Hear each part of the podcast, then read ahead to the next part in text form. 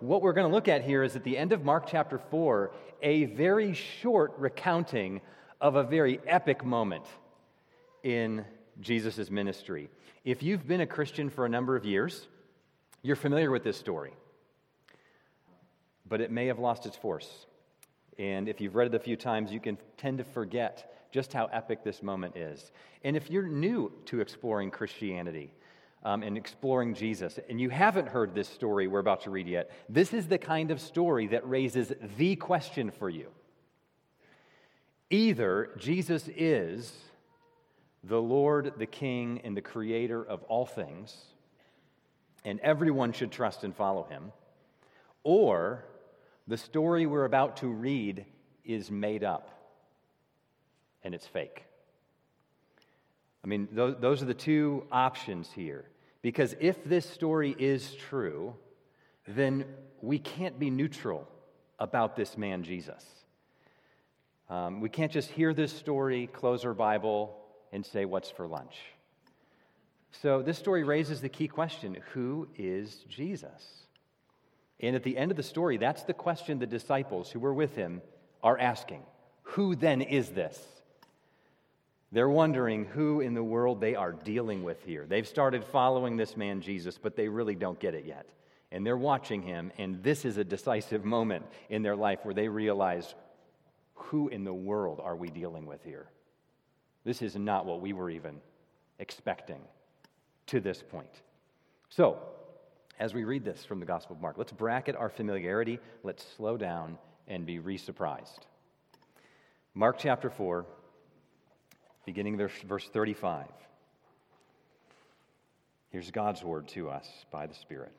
On that day, when evening had come, Jesus said to them, his disciples, Let us go across to the other side, other side of this sea. And leaving the crowd, they took him with them in the boat, just as he was. And other boats were there with him. And a great windstorm arose and the waves were breaking into the boat, so that the boat was already filling. But he, Jesus, was in the stern, asleep on the cushion. And they woke him and said to him, Teacher, do you not care that we are perishing? And he awoke and rebuked the wind and said to the sea, Peace, be still.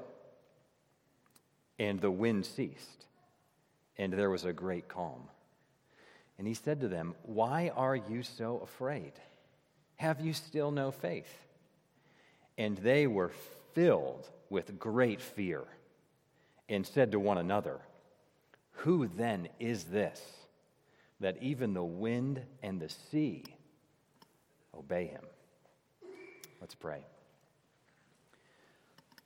Lord, we thank you for giving us your word.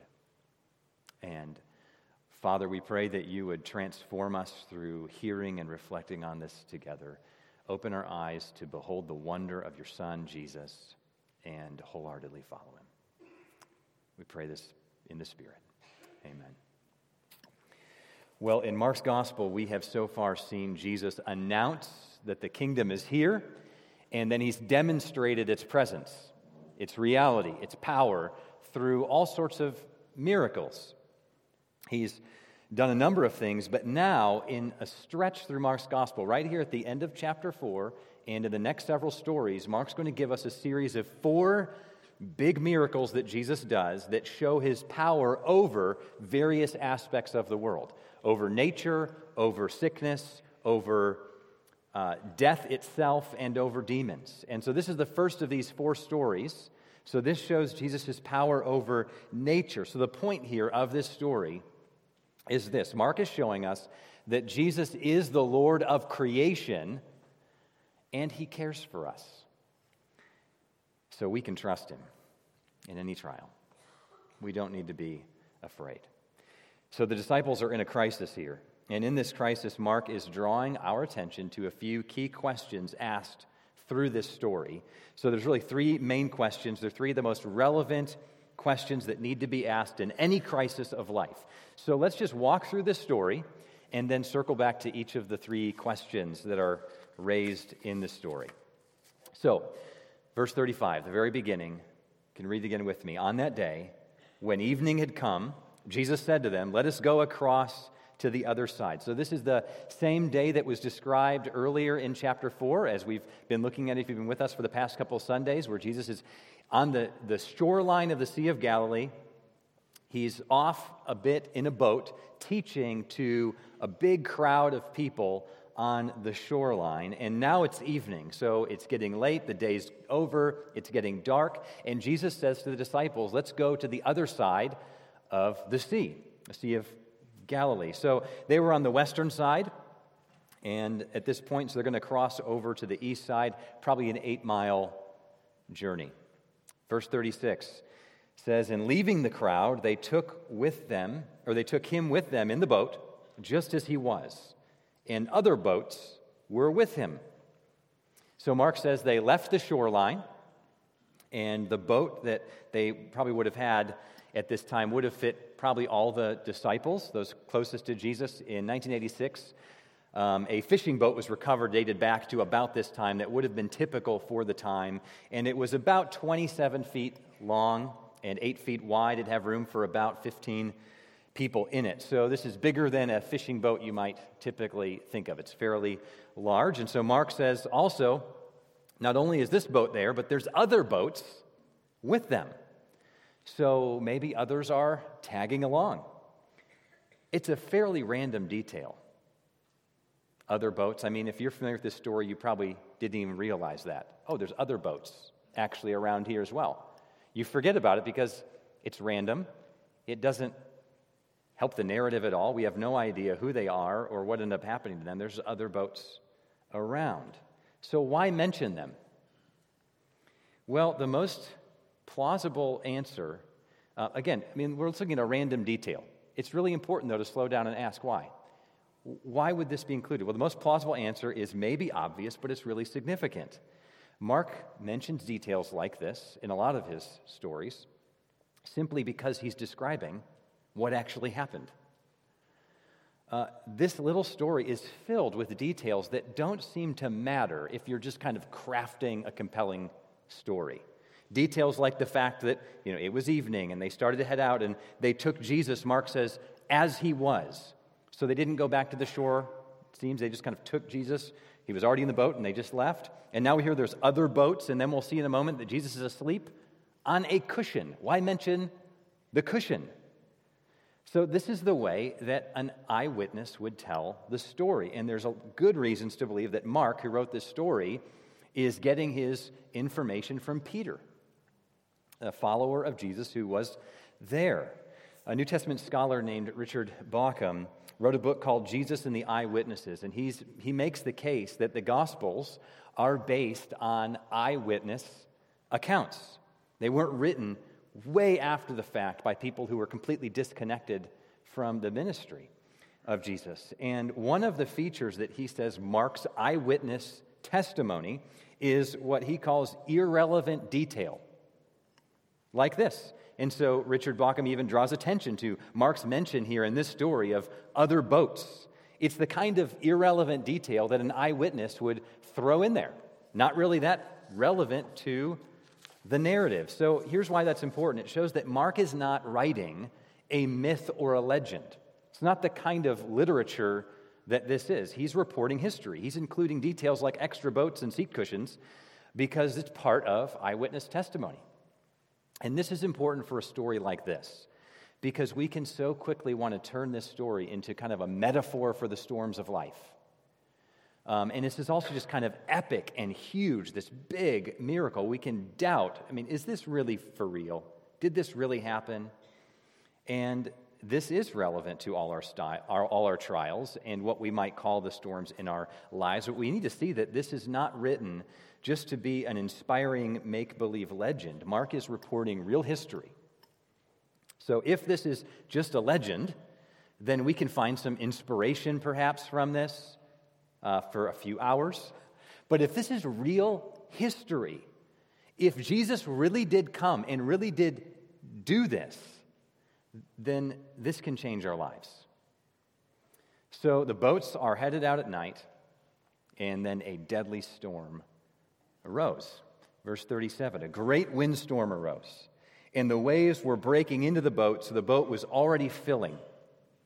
The Sea of Galilee was famous for these kinds of storms. The sea was surrounded by some uh, smaller mountainous uh, hills.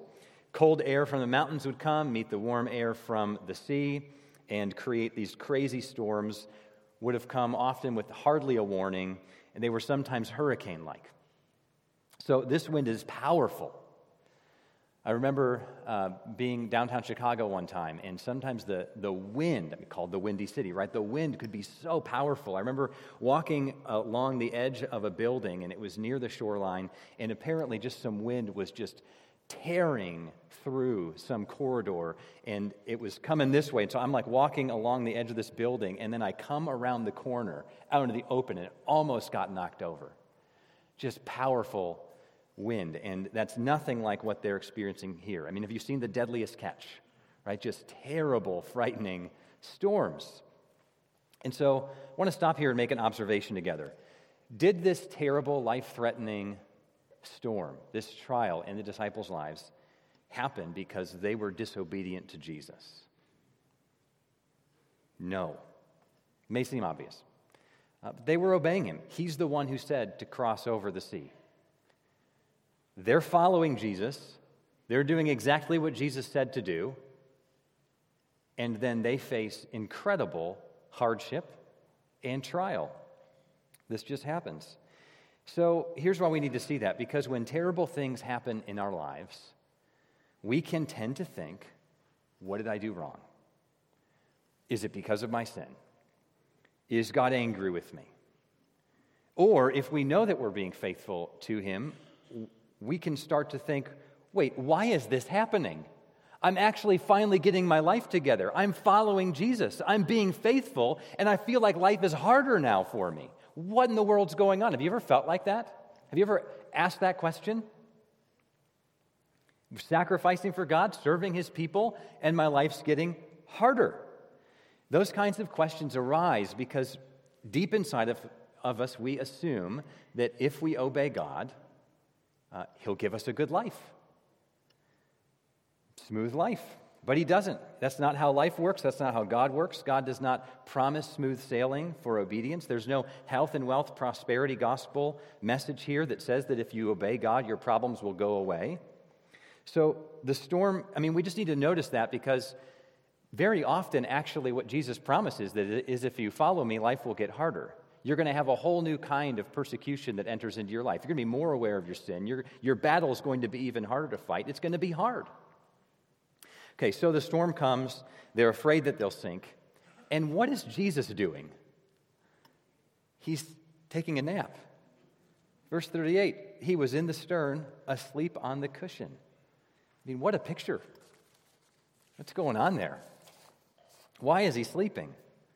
Well, it doesn't say, but we can probably make a good guess. He had a long, hard day. He spent the day teaching crowds. Teaching is tiring. If I ever have to teach multiple times in a day, I'm often exhausted. So, this is one of the greatest glimpses of Jesus' true humanity.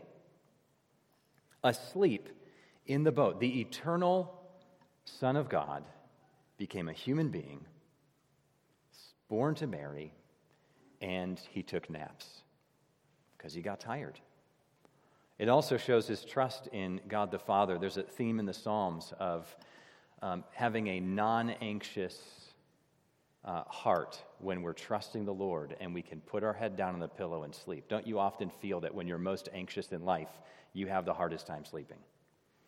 And as we trust the Lord, that He's with us and He'll care for us, we actually can get better sleep. It could be tapping into that theme of the Psalms where here's a man who's trusting the Father. So Jesus is sleeping. And when the storm comes, he's still sleeping while everyone else is freaking out. So what do they do? Verse 38 they wake him up and they said to him, Teacher, do you not care that we're perishing? Do you not care? It's not clear what they expect him to do because they're going to be shocked by what he actually does, but they're at least expecting him to care. I mean, he's their leader, he's the one who said, Let's go across. And if they're about to die, does he not even care? I mean, at least kind of get a plan together to start bailing this stuff out or have a plan if the boat sinks. So they ask this question, and it's a good question, and it's the question that gets at the heart of Jesus Does he care? And Jesus doesn't answer it directly here, but look what he does. And here's the moment that changes everything. This is the climax of the story. Verse 39 says, He awoke and he rebuked the wind, and he said to the sea, Peace, or be silent, and be still. And the wind ceased, and there was a great calm. Notice it doesn't simply say, He woke up and he calmed the sea, but he rebuked the wind. He commanded the storm. And the wind and the waves respond to him like a soldier will get called to attention by a superior.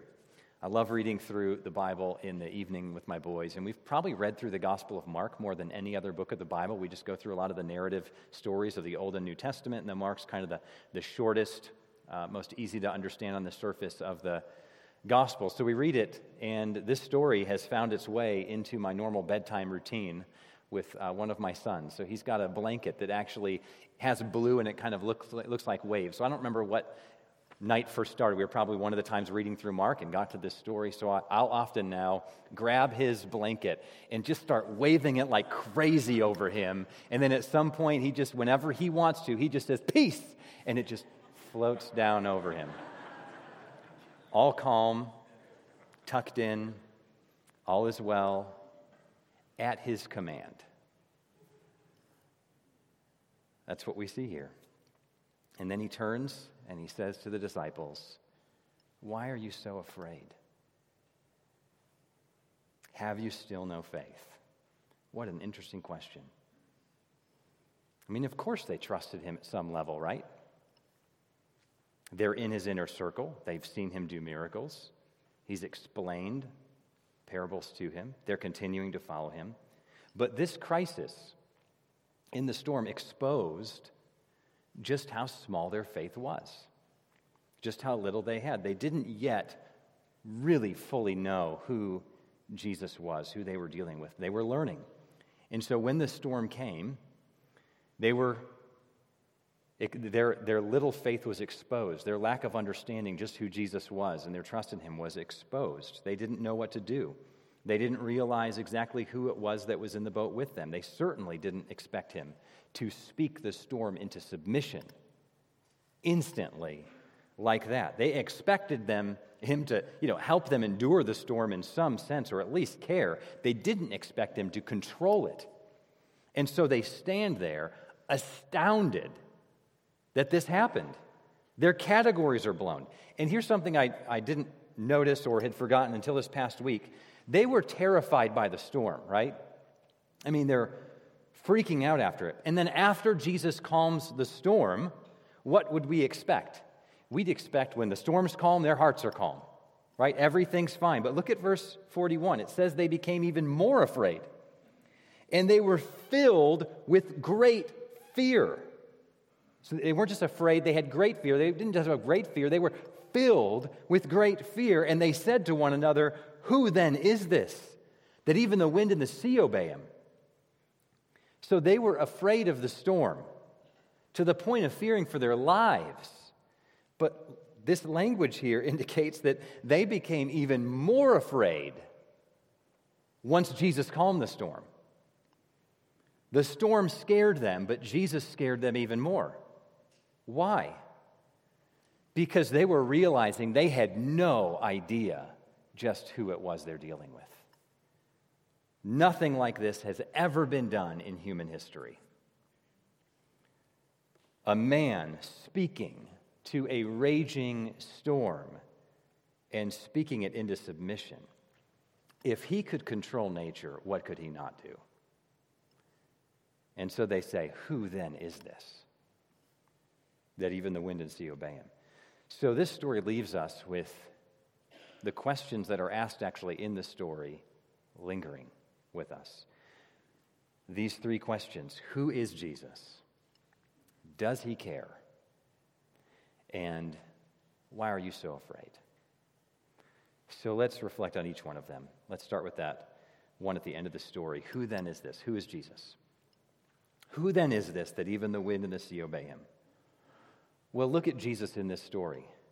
The first glimpse we get of him is a very human glimpse sleeping on a cushion in a boat. Truly human. And yet, he then stands up and controls creation with a word, doing what only God can do. And that's the point here. Uh, these disciples were Jewish, they knew their Old Testaments well. In the Old Testament, the sea represents chaos. It seems uncontrollable, chaotic, mysterious. And yet, throughout the Old Testament, we see God controlling it. At the very beginning, God creates this wonder world, which is a sea and darkness. Then He speaks, Let there be light. And there was light. And He gives order to creation. And then listen to the Psalms. Here's Psalm 65, verse 7. Who stills the roaring of the seas, the roaring of their waves? So that those who dwell at the ends of the earth are in awe at your signs. Speaking of God, who stills the raging sea? God alone. Psalm 89 9. O Lord God of hosts, who is mighty as you are, O Lord? You rule the raging of the sea. When its waves rise, you still them. And Psalm 107 is striking. God commands a storm to come over the sea. The people cry out to him and then he calms it. So here's Psalm 107, beginning in verse 23. Some went down to the sea in ships, doing business on the great waters. They saw the deeds of the Lord, his wondrous works in the deep.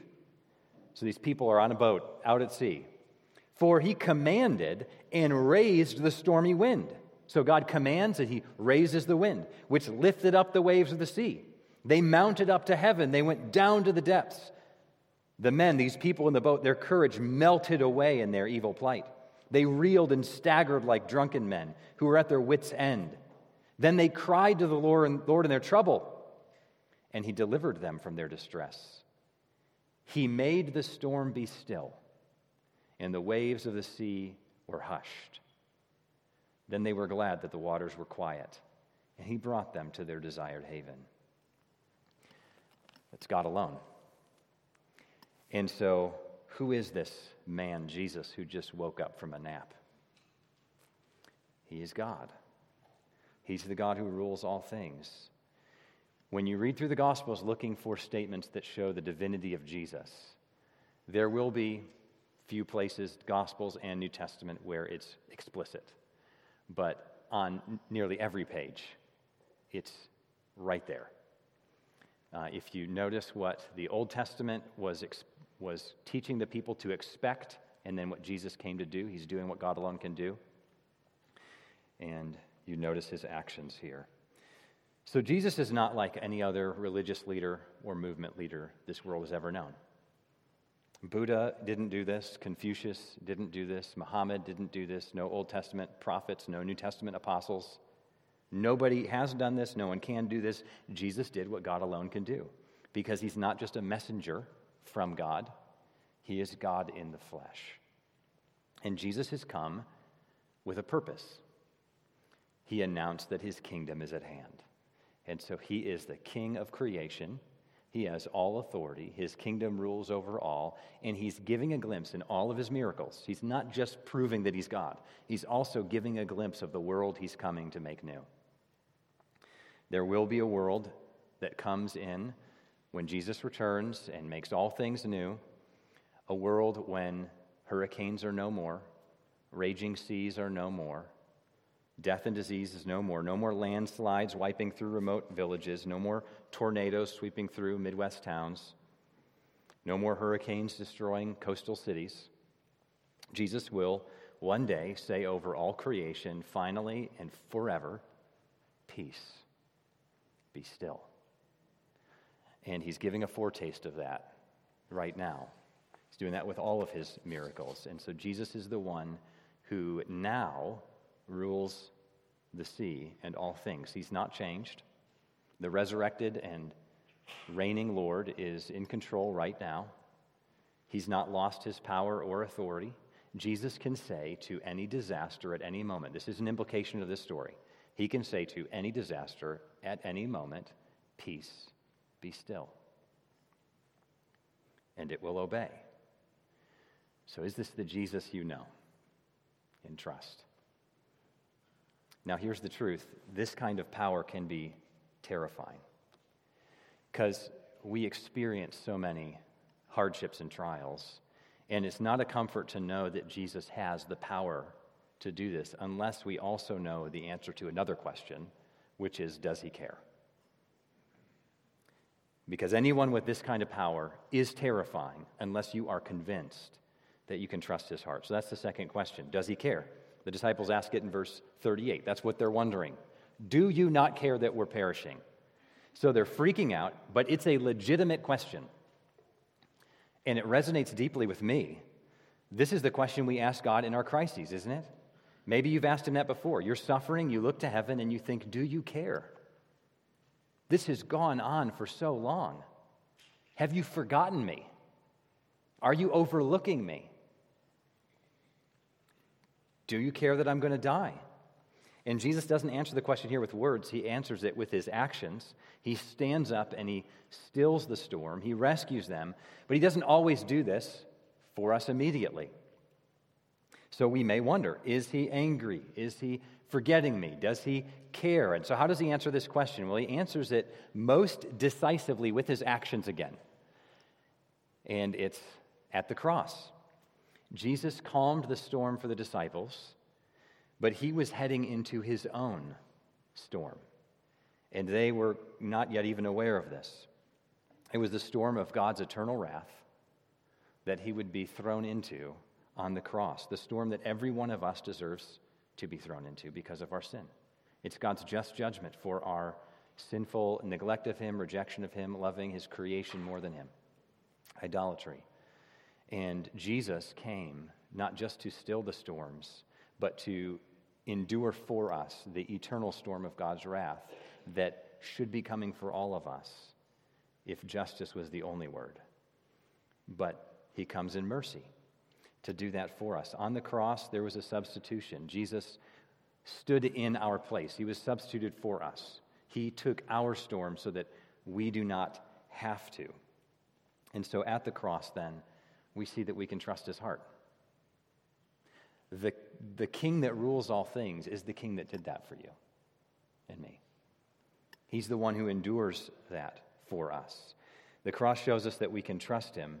He has wise purposes in all that he does. He may not calm the storm, uh, literal storms and disasters, or even the metaphorical storms of your life, other trials immediately, but he can speak calm into your heart because he's the one who is in control and he took our storm. So one day he'll remove all storms. He'll remove every physical storm. He'll speak peace to all the chaos of creation, and he will calm every trial from our lives. And so here's what Tim Keller says If you have, I think this is so helpful, if you have a God great enough and powerful enough to be mad at because he doesn't stop your suffering, you also have a God who's great enough and powerful enough to have reasons you don't understand. Right?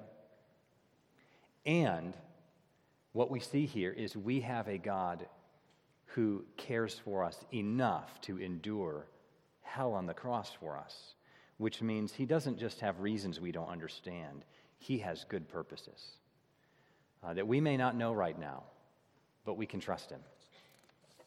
So we don't miss Jesus' answer to this question. We need to see do you care? is the question. And his answer is decisively at the cross yes. Sometimes he will show his love for you by keeping you from some trial. So many things could happen to us that we have no idea because he just keeps it from happening.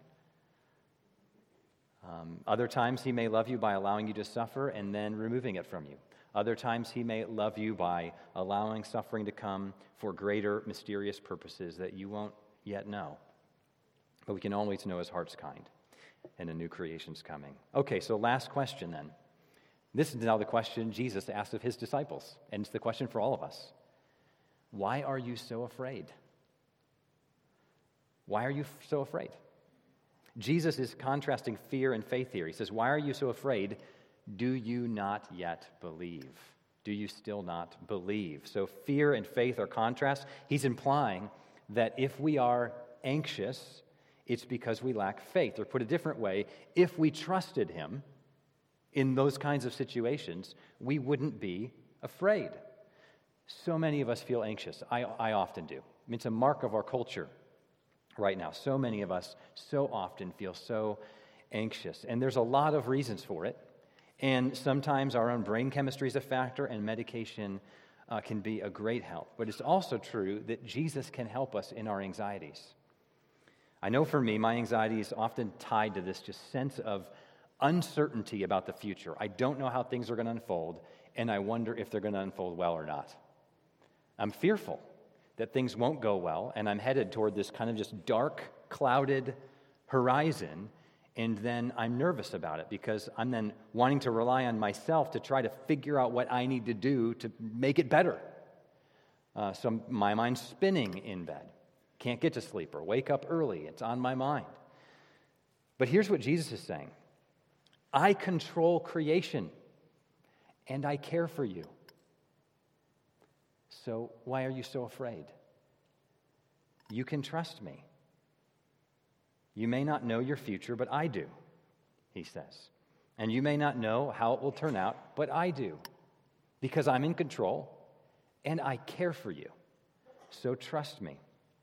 I feel like very often I just, my mind and heart can kind of toggle back and forth between anxiety and trust. I wake up anxious about something. My mind's racing. I'm nervous about how something will unfold, either near future or long term. And then I need to realize I have to flip the switch. And so I've learned just to kind of toggle back to either being anxious and stressed about the day or about, you know, trusting the Lord and I can't, I'm having a hard time trusting it'll work out well, or I can flip over to a mindset that basically is, okay, Drew, why don't you trust the Lord and enjoy the ride? Right? Like, He's in control. He's brought you this far, He'll bring you there again. And so I just then wake up the next day, mind's kind of spinning, anxious, dark cloud, uncertain. What can I do to help make this better? And then flip back over to, no, Drew, trust the Lord and enjoy the ride, or at least endure the ride. He's in control and He cares for you. It'll be an adventure, but you can trust Him. So now you may think, well, I already know that Jesus is in control, and I already know He cares for me. I'm not learning anything new in this sermon. Well, I don't doubt that. And um, maybe you're thinking, I believe this stuff, I just still get stressed out all the time about things anyway. So here's what I'd encourage you to do to realize that there is a difference between kind of intellectual, theoretical belief in our heads and functional belief that drops down into our hearts. We can believe in our heads that Jesus rules our lives and that he cares for us, but it may not touch our hearts. We may not actually be moment by moment relying on him. That's what trust is reliance, right? Relying on him, banking on him resting our whole self on Him for our future. And so the truth is that our faith can rise and fall in degrees. I mean, I feel like most of the time I'm trusting it like 30%. Or sometimes when it's like 100 or feels like 100, fully trusting Him, it's like in a 10 second burst. You know, and then it, then it pulls back. And so here's the reminder for all of us whenever we face anxiety, whenever we're fearful, it is a doorway into deeper faith. It is an opportunity to trust the Lord. So let your emotions be just like an alarm, alarm for you, or just a wake up call to say, okay, something's going on in me. What am I fearful of? And this is an opportunity for me. So don't berate yourself or beat yourself up or feel ashamed there. Just use that as an opportunity to say, okay, this is a moment when I, I can learn to trust the Lord. So, what do I need to remember of Him? That he, He's in control, He cares for me. Let's trust him then. So when you're anxious, uh, turn to him in fresh reliance. So here's what this short, powerful short story shows us this isn't a legend, it's real history. And if this is the real Jesus, then that changes everything. It means that the answer to three questions, these three questions, matters to every one of us. Who is he? He is Jesus, the real Jesus, truly human, truly God and he controls the wind and the waves, and he controls creation. Second question Does he care? Yes. He's proven it at the cross. So never let the cross be moved out of your vision when you're in the midst of suffering. And last question then, why are you afraid? If this is really who he is, and if he really does care for you, and this story isn't just made up, then why are you so afraid? Hear Jesus asking that question. Why are you so afraid? Trust me. Let's pray.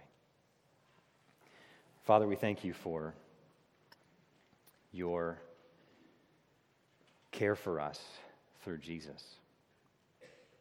And Lord Jesus, we thank you for being the ruler of creation and showing your heart and the Father's heart uh, through the cross.